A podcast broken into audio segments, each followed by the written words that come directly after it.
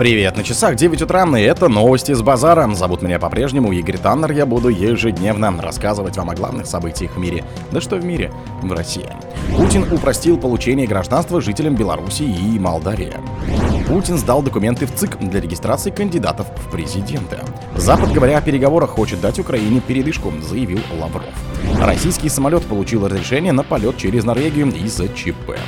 ЕС смягчил ограничения на ввоз предметов личного пользования из России.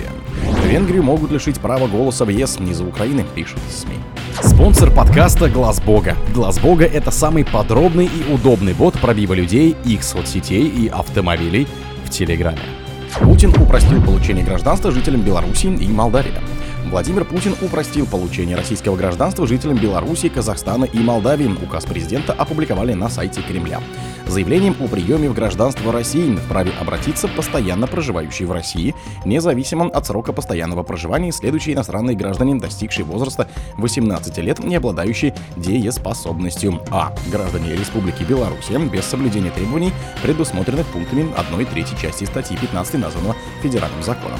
Б. Это граждане Республики Казахстан и Республики Молдова без соблюдения требований, предусмотренных пунктами 1 и 3 части 1 статьи 15, говорится в документе. Так, для граждан трех стран становятся необязательными требования пятилетнего проживания в России перед подачей заявления на гражданство и знание истории и законов страны. Кроме того, гражданам Беларуси не придется подтверждать знание русского языка. Путин сдал документы в ЦИК для регистрации кандидатом в президенты. Владимир Путин сдал документы в ЦИК для регистрации кандидатом в президенты, сообщил его пресс-секретарь Дмитрий Песков. Да, сдал, сказал собеседник агентства. Путин приехал в ЦИК в понедельник днем. У входа его встретила глава комиссии Элла Панфилова.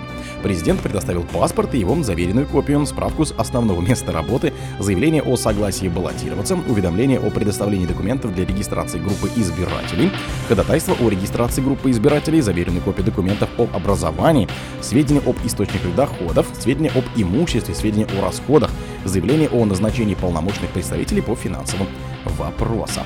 Я там, где нужно было написать фамилию, имя, отчество, я написал. У меня там чуть-чуть не хватило места, пришлось завернуть, сказал Путин, но сотрудники ЦИК заверили его, что в этом нет ничего страшного. Путин подал документы лично, как того требует законодательство. Запад, говоря о переговорах, хочет дать Украине передышку, заявил Лавров.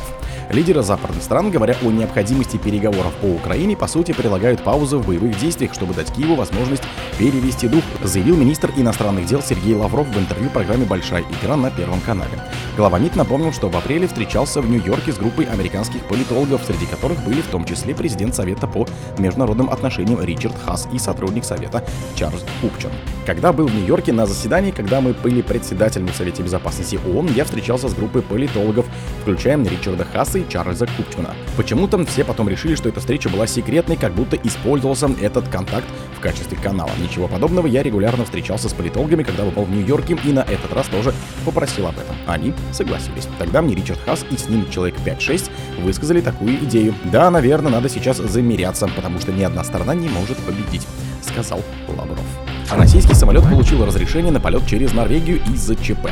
Пассажирский самолет авиакомпании Nordwind Airlines, выполняющий рейс Москва в Варадера, получил разрешение на полет через воздушное пространство Норвегии из-за неотложной ситуации на борту, передает телеканал НРК. Экстренный медицинский случай на борту позволяет ему получить разрешение использовать норвежское воздушное пространство. В данный момент он возвращается в Москву, приводит в здание слова руководителя по связям с общественностью норвежской госкомпании Авинор Катрине Фрам Холт, заведующей 43 аэропортами. Как позднее уточнили в Нордвинде, самолет вернулся в столичный аэропорт из-за ухудшения состояния двух пассажиров. Рейс номер 4 дробь 555 в Вородеро вылетел из Шереметьево в 11.31 по Москве согласно центральному расписанию. В полете ухудшилось состояние двух пассажиров, но в этой связи с целью оказания медицинской помощи экипажем воздушного судна было принято решение о возвращении ВС в аэропорт вылета Шереметьево. Расчетное время прибытия ВС в Москву составляет 19.10 по Москве, говорится в заявлении. ЕС смягчил ограничения на ввоз предметов личного пользования из России. Страны Евросоюза в рамках 12-го пакета антироссийских санкций смягчили правила ввоза автомобилей и личных вещей, говорится в заявлении Совета Евросоюза. Чтобы облегчить въезд в ЕС гражданам государствам Евросоюза, проживающим на территории России, государства-члены ЕС смогут разрешить ввоз автомобилей при условии, что они не предназначены для продажи и используются исключительно в личных целях, говорится в документе. Также Брюссель смягчил ограничения на ввоз предметов личного пользования, в том числе предметов гигиены и одежды. В документе уточняется, что речь идет об одежде, которую носят путешественники или которая находится у них в багаже. Кроме того, Евросоюз в рамках нового пакета вводит импортно-экспортные ограничения, включая изделия из алюминия, медную проволоку, химикаты, технологии и лицензии на ПО. Также Брюссель обязал европейские компании оговаривать в контрактах с партнерами запрет на реэкспорт ряда товаров двойного назначения в Россию. Венгрии могут лишить права голоса в Евросоюзе из-за Украины, пишут СМИ. Страны Евросоюза изучают вариант с лишением Венгрии права голоса, чтобы заключить соглашение о выделении средств для Украины, пишет газета Financial Times. Некоторые официальные лица рассмотрели возможность возобновления так называемой процедуры наказания по статье 7 за нарушение верховенства закона, который может привести к приостановке права голоса, говорится в публикации. В статье отмечается, что такое решение может заблокировать другое государство-члены ЕС, но смена правительства в Польше означает, что у Венгрии больше нет гарантированного защитника.